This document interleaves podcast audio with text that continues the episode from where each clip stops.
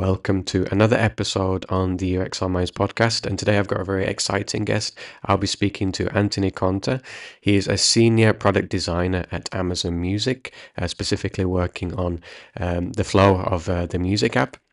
And also he is a visiting assistant professor at the Pratt Institute, leading the design education for students and students pursuing master degrees in product design. So he's got a lot of experience. He's worked in many interesting companies like Nickelodeon, and we're going to go a bit deeper into those experiences, but we're also going to be covering his latest book that he has released. So watch out for that, and also I'll be leaving in the comments a code that you can use. So there'll be a link to the page that you can purchase this book that he's recently published on UX and the science behind it. And there is a 30% off with the code CONTA, and that's until the end of the year. So you've not got much time left to use that code, but I'll be posting that in the comments on LinkedIn and on other socials where I'll be posting this podcast. So let's get straight into it. Sit back, enjoy, and let's go.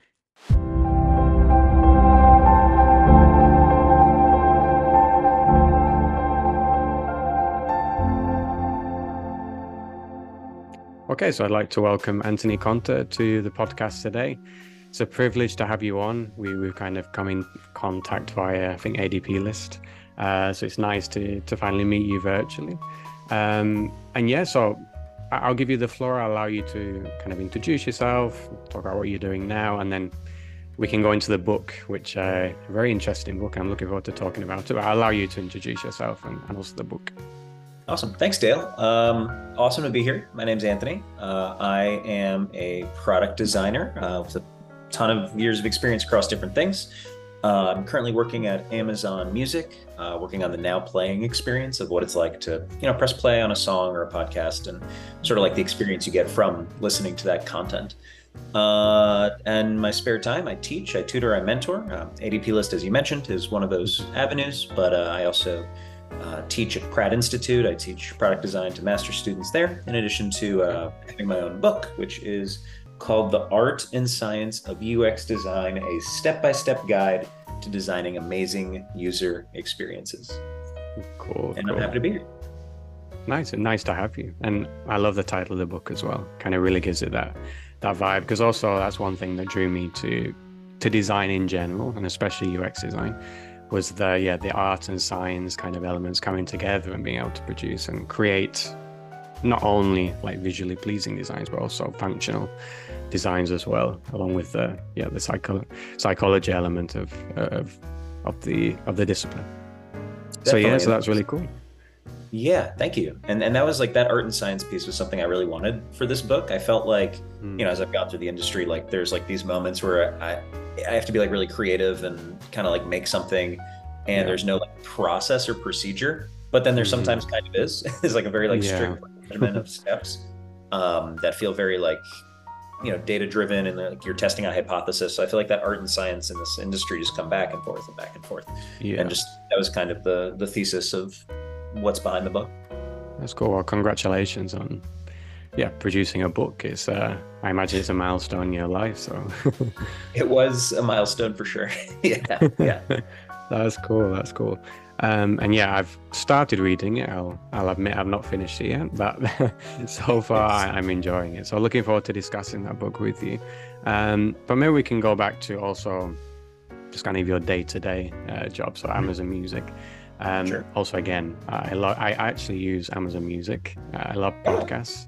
Awesome. I've got my own podcast, but love listening to podcasts as well.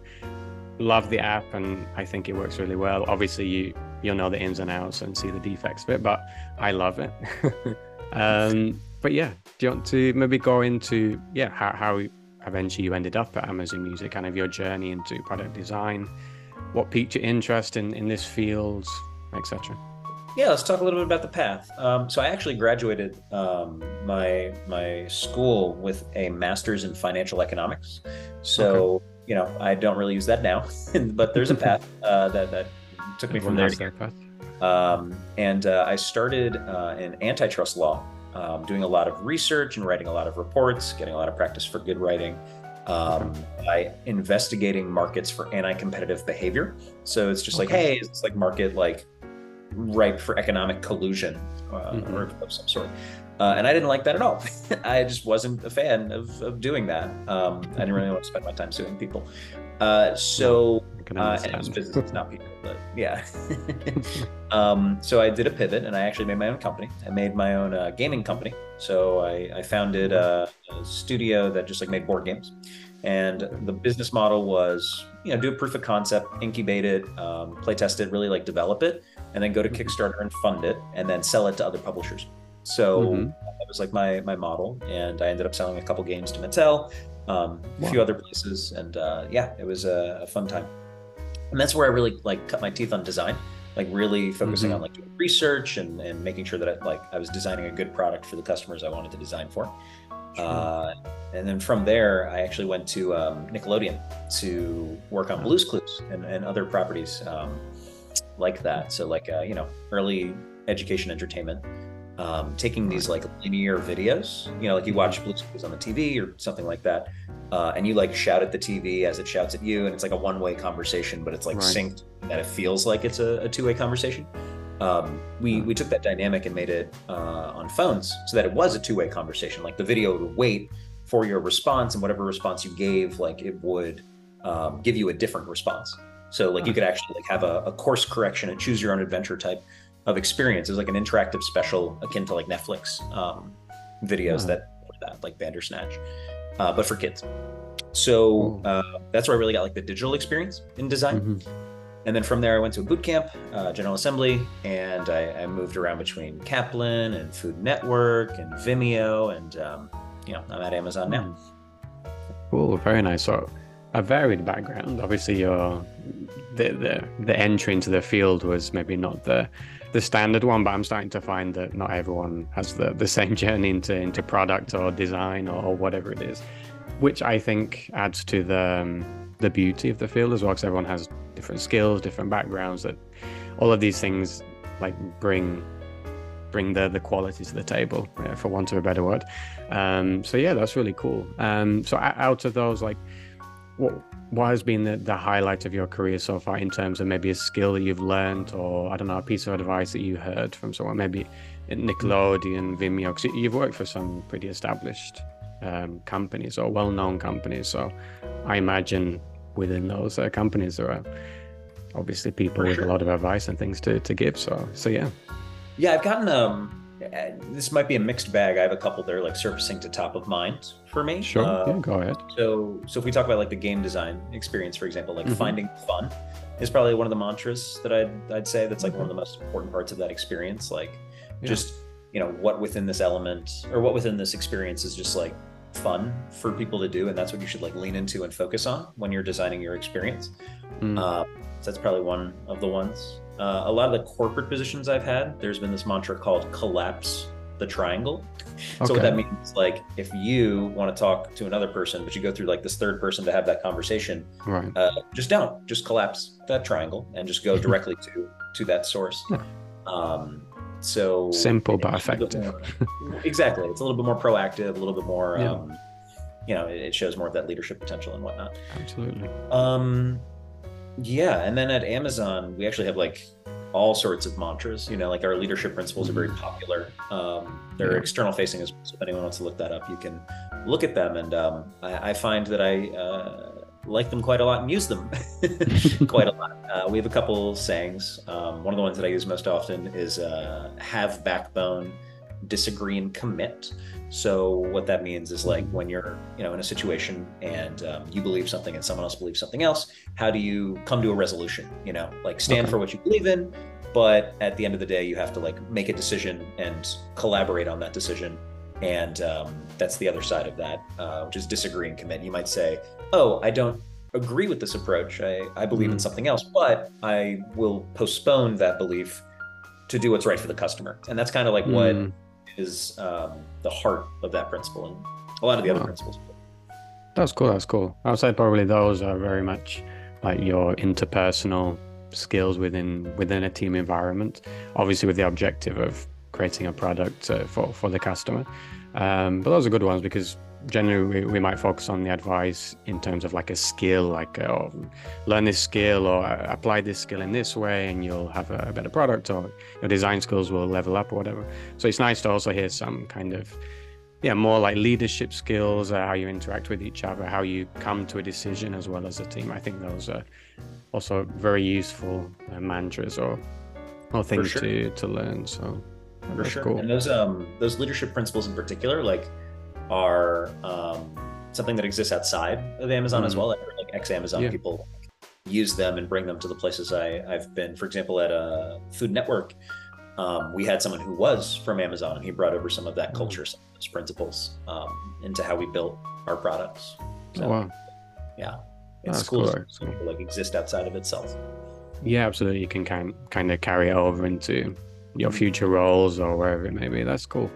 So obviously that's your more day-to-day role. And as you mentioned before, you've written a book. So how did that come about? Was it something you always wanted to do? Like, I don't know, it's this dream, one day I want to write a book, and it eventually just happened to be on UX or on product design? Or was it something that maybe came about through a specific role that kind of just led itself into, maybe you had material that you'd already written and that just translated into a book? Kind of, how did that come about? Because I'm intrigued into how books appear.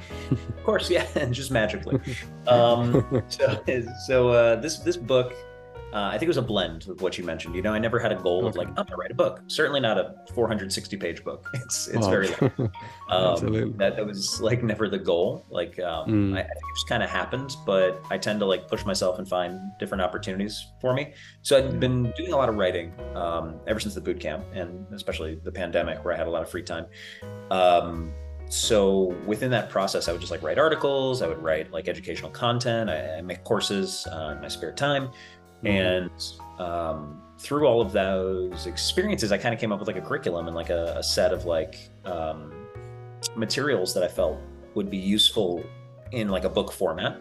So I wondered like, oh, maybe I could really push on this. Maybe I could actually like become an author, not just like a blogger or a writer or a teacher. Like, I wonder if I can go to another level. So I had approached a bunch of publishing companies and asked them like, hey, do you want like this book? Are you interested? And one of the publishing companies, Pearson, was very interested, and we came to an agreement and worked together to make the book. So yeah. Nice. Very nice. Very nice. So yeah, like I said before, it's a great achievement to have a book out. So what is the purpose of this book? So obviously you briefly touched on it at the beginning, but do you want to give maybe an intro into the book, kind of who it's aimed at and what you hope to achieve with this book in terms of like providing something to the reader?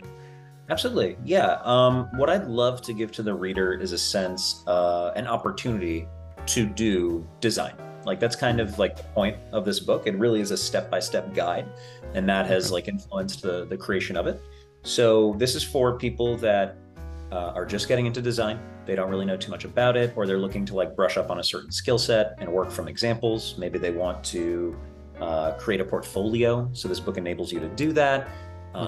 Or you're like maybe like a product partner or someone who works adjacent to design, and you want to like understand more about the principles and the processes and the steps across design thinking. So the way that the book is structured is it takes the design thinking models, you know, that we're familiar with. It borrows from Nielsen Norman Group specifically, but talks about a bunch of the other ones. And you go from like those steps. It's empathize, define, ideate, prototype, test, and implement. Those are like the different steps of like making a new thing. And it's 8 chapters. The first chapter is the intro to design and what that is. The next 6 are those 6 steps. And the last one's like kind of like, what do I do now? How do I get a job? That type of stuff. Within each of those core chapters in the middle, through each of those steps, I give you examples of various things you can do in order to, you know, make a product. So the way it's organized is you get a theory or a principle or a process, and then I show you examples of those things. I break down those examples, and then I actually invite the reader to complete an exercise. Like, there's like a whole bunch of exercises in the book. Okay. And I've even got like the answers, or at least an answer, you know, like there's no one answer in design, but I show you an example of like what that could look like if I were to go through it. So you can sort of like compare, you know, if you do the exercises yourself. And if you go through the whole book, you do all the exercises, you end up with an end-to-end case study, which can then turn into a portfolio. So it's almost like this like boot camp kind of, like I don't want to call it, it's not, but like it's like that type of experience, you know, where you like do a project end-to-end and end up with like something at the end of it. That's cool. So it's not necessarily only like theoretical or just purely reading, but there are things that the reader can put into practice and see a physical, well, virtual physical outcome of what they're designing. That's really cool. And that what you just mentioned, like it's not just the theory. Like that was kind of what frustrated me about some of the books that I read, like as I was like trying to learn. I'd read very like inspirational books. I'd be like, oh, design's awesome. And like, you should always advocate for the user. And like, you know, you should like work with your stakeholders to, you know, make this happen and whatever else. And I was like, oh, this is awesome. I'm really excited. And then I would sit down and do my project and I'd be like, what am I doing? Like, how do I actually like mechanically like advocate for a user? Like, what does it mean to like not have bias? Like all these sort of things. Yeah, and that's true. This book that I wrote, I wanted to provide some extra details there, some extra steps that you could take in order to do that. Yeah, no, that's also a good point as well. It's like, yeah, like I love reading and obviously I prefer listening to stuff. So I tend, when I was learning, I tended to listen to UX podcasts or just general design podcasts, even targeted at learners. And yeah, like you can read and listen to all this theory and kind of, oh, this is how it should be done. And yeah, when you actually come to doing it, it's like you have all that kind of knowledge in your head and it's like, okay, now how do I actually apply it? And then you have to go again and maybe look online, find maybe practical resources to know how to apply. Maybe you understand it, but then to apply it is a different thing. So that's cool. And could you give maybe an example off the top of your head of one of the kind of practical lessons or things that you can, the exercises the user can do that they can add to their portfolio? Sure. Yeah. So, for example, like a common thing to do is to create a survey in order to find people to talk to. It's called like a screener survey. It's like you're trying to screen out a bunch of people and get like some candidates that you can talk to for user interviews, so you can understand your problem and like, you know, continue to progress down design thinking. So, you know, like finding users can be a challenge. So what I do is I give a bunch of like examples of how like you can find those people to talk to, in addition to how you can construct a survey in order to like filter out the people you want to talk to for your project. So I take a survey that I actually used to do like my own project, and I break down like all the questions, and I say like, here's each of the questions and why I asked them and how they're constructed in that way. And then at the end of that section, I say, okay, now you make a survey because you're going to go do this too. Like this is something that I want you to do so you can like work on your projects. So I tell them to make a survey. I give them the principles behind the survey construction and what they should ask and why. And then at the back of the book, you can go to that section and see like, oh, like this is how I would have like made a survey if I were trying to solve this problem. Because I even give a problem that's like a theme throughout the book. I say like, it's like, how would you like help solo travelers? Like, how would you help travelers who are by themselves and like create a product for them that like helps them, you know, go through that travel? And that's like the theme of the exercises.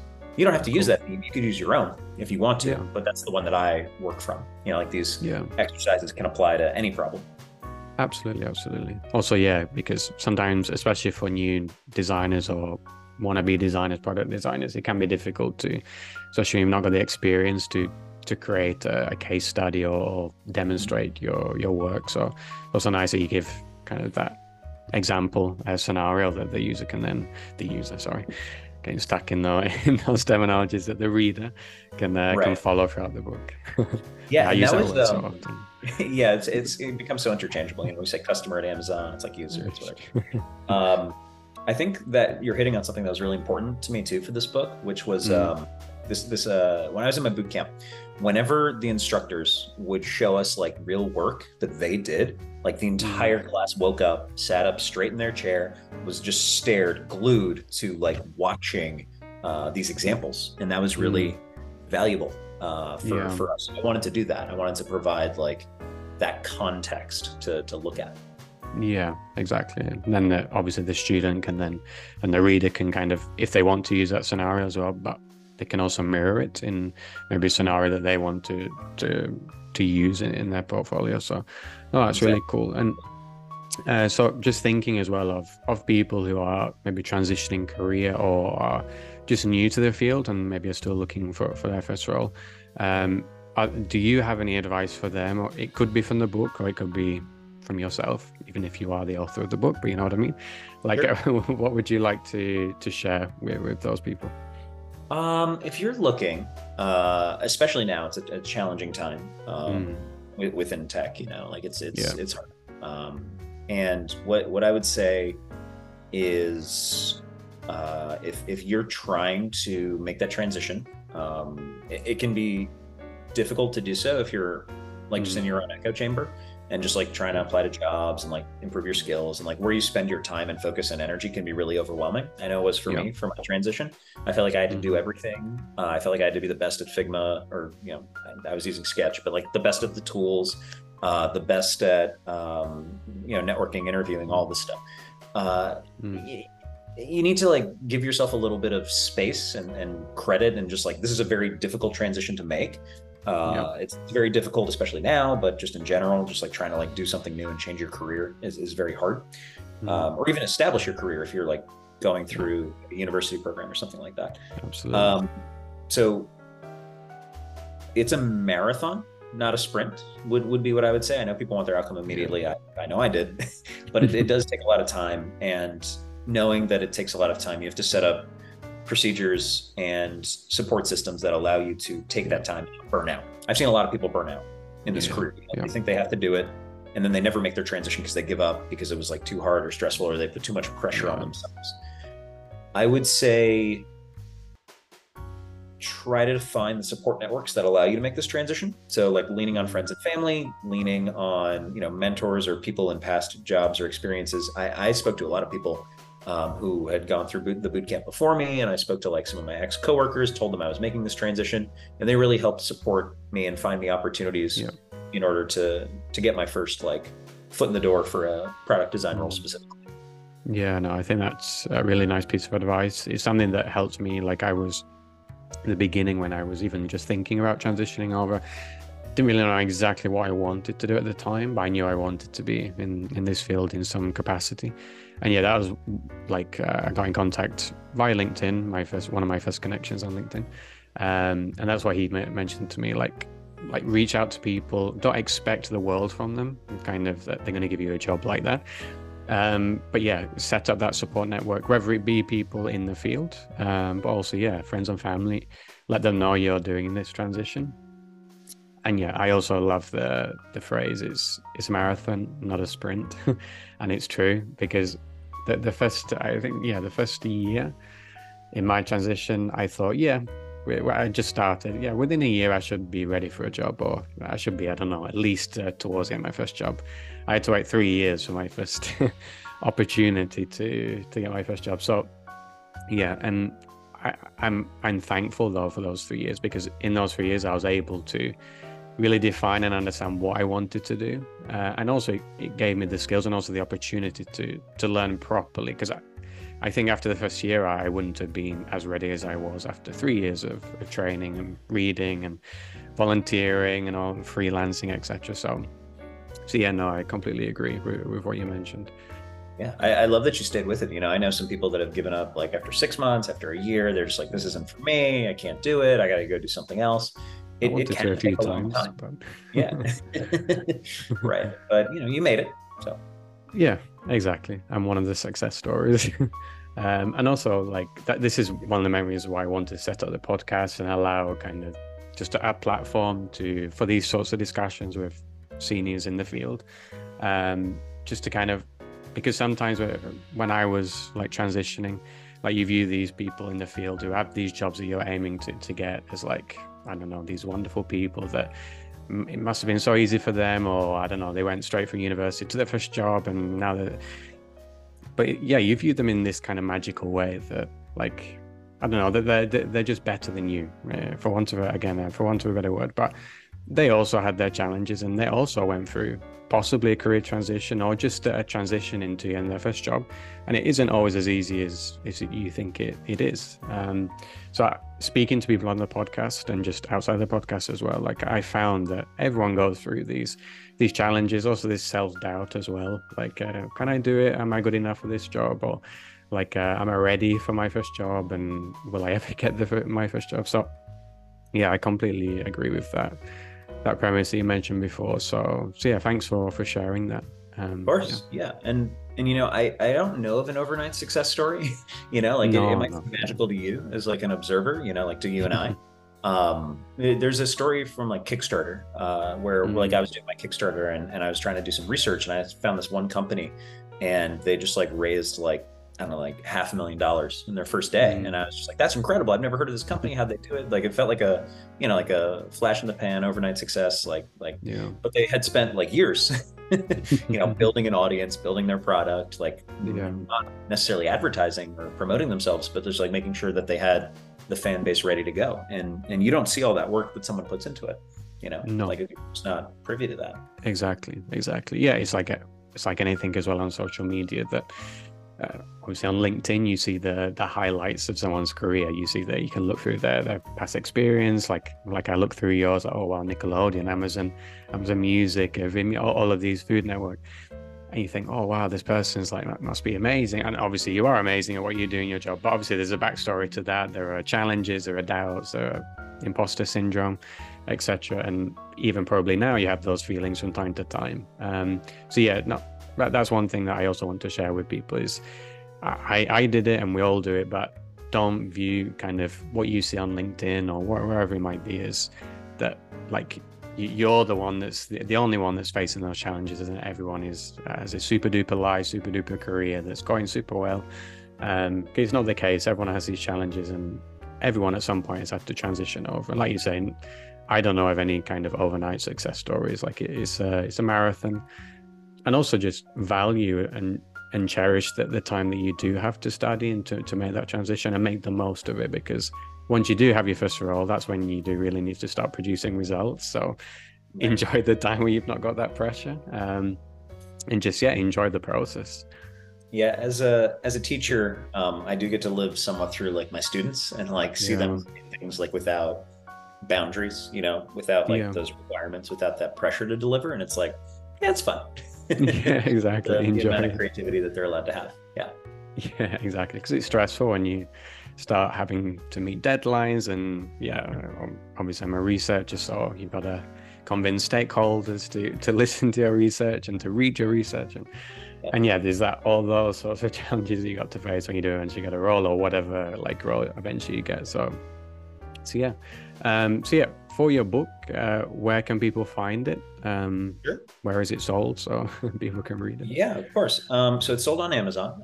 That's like the easiest place to find it. You can just search The Art and Science of UX Design. It is also available on the publisher's website. And if you go to the publisher's website, Pearson, that's right. Okay. Pearson. There's like a very long URL. Maybe that's something. If we take a break from the podcast, is that something you can provide in like show notes, or is that something? Yeah, absolutely. Okay. I'll share that. Okay. Yeah, on the show notes and also on LinkedIn. Then I'll redo a portion of this part. Yeah, so it's available on Amazon.com. That's probably the easiest place to find it. You can just search the title of the book, The Art and Science of UX Design.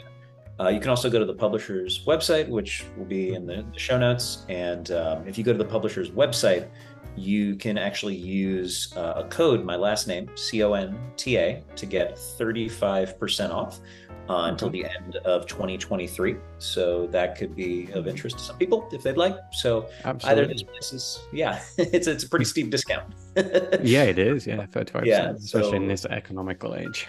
Right. Yeah. I'd recommend that one, but Amazon too, if you want 2-day shipping. That's cool. And I recommend it. Like I said, I've started reading it and enjoying it so far. And also as well, it can be an alternative because at the time, I've mentioned this before on the podcast, that I have a family. So at the time I was working two jobs, and I know many that speak to me, who I speak when I'm mentoring, they're in the same position. Like, they can't afford to go to boot camp if that's what they want to do, or whatever it may be, even go to university and study, I don't know, like visual interaction or whatever that may be. So to have a form of a book or things like this, that it's a lot more economically viable for certain people in those positions that have a family or just physically, like economically can't afford these courses. So yeah, I highly recommend it. And yeah, thanks for sharing this book with me today. Yeah. And also our listeners. Yeah, definitely. I believe in like tiny experiments, you know, like trying things out before you like commit to them. Yeah. I've had friends who've like committed to boot camps and then just like didn't do anything after, you know? So like, I would highly recommend like a test project, reading a book before doing a 6-month boot camp, you know, in what ways can you like try this on if you're thinking about it? And I think this is like a great way to do that. Absolutely. Yeah, of course. Like, it's a way to just introduce yourself to the field. Yeah. Find out if you like it. And then once you decide, if you want to do a boot camp, or if that's not affordable for you, if you like I did the self-learning route, might be a bit of a longer process, but yeah, like definitely reading this book or things like this can definitely help introduce you to the field. So yeah, thank you. Thanks for coming on today, Anthony. It's nice to properly meet you as well. And yeah. Of course. Thanks for having me, Dale. Had a great time. No problem. So we'll end here. So thanks for listening, and we'll see you next time. See ya.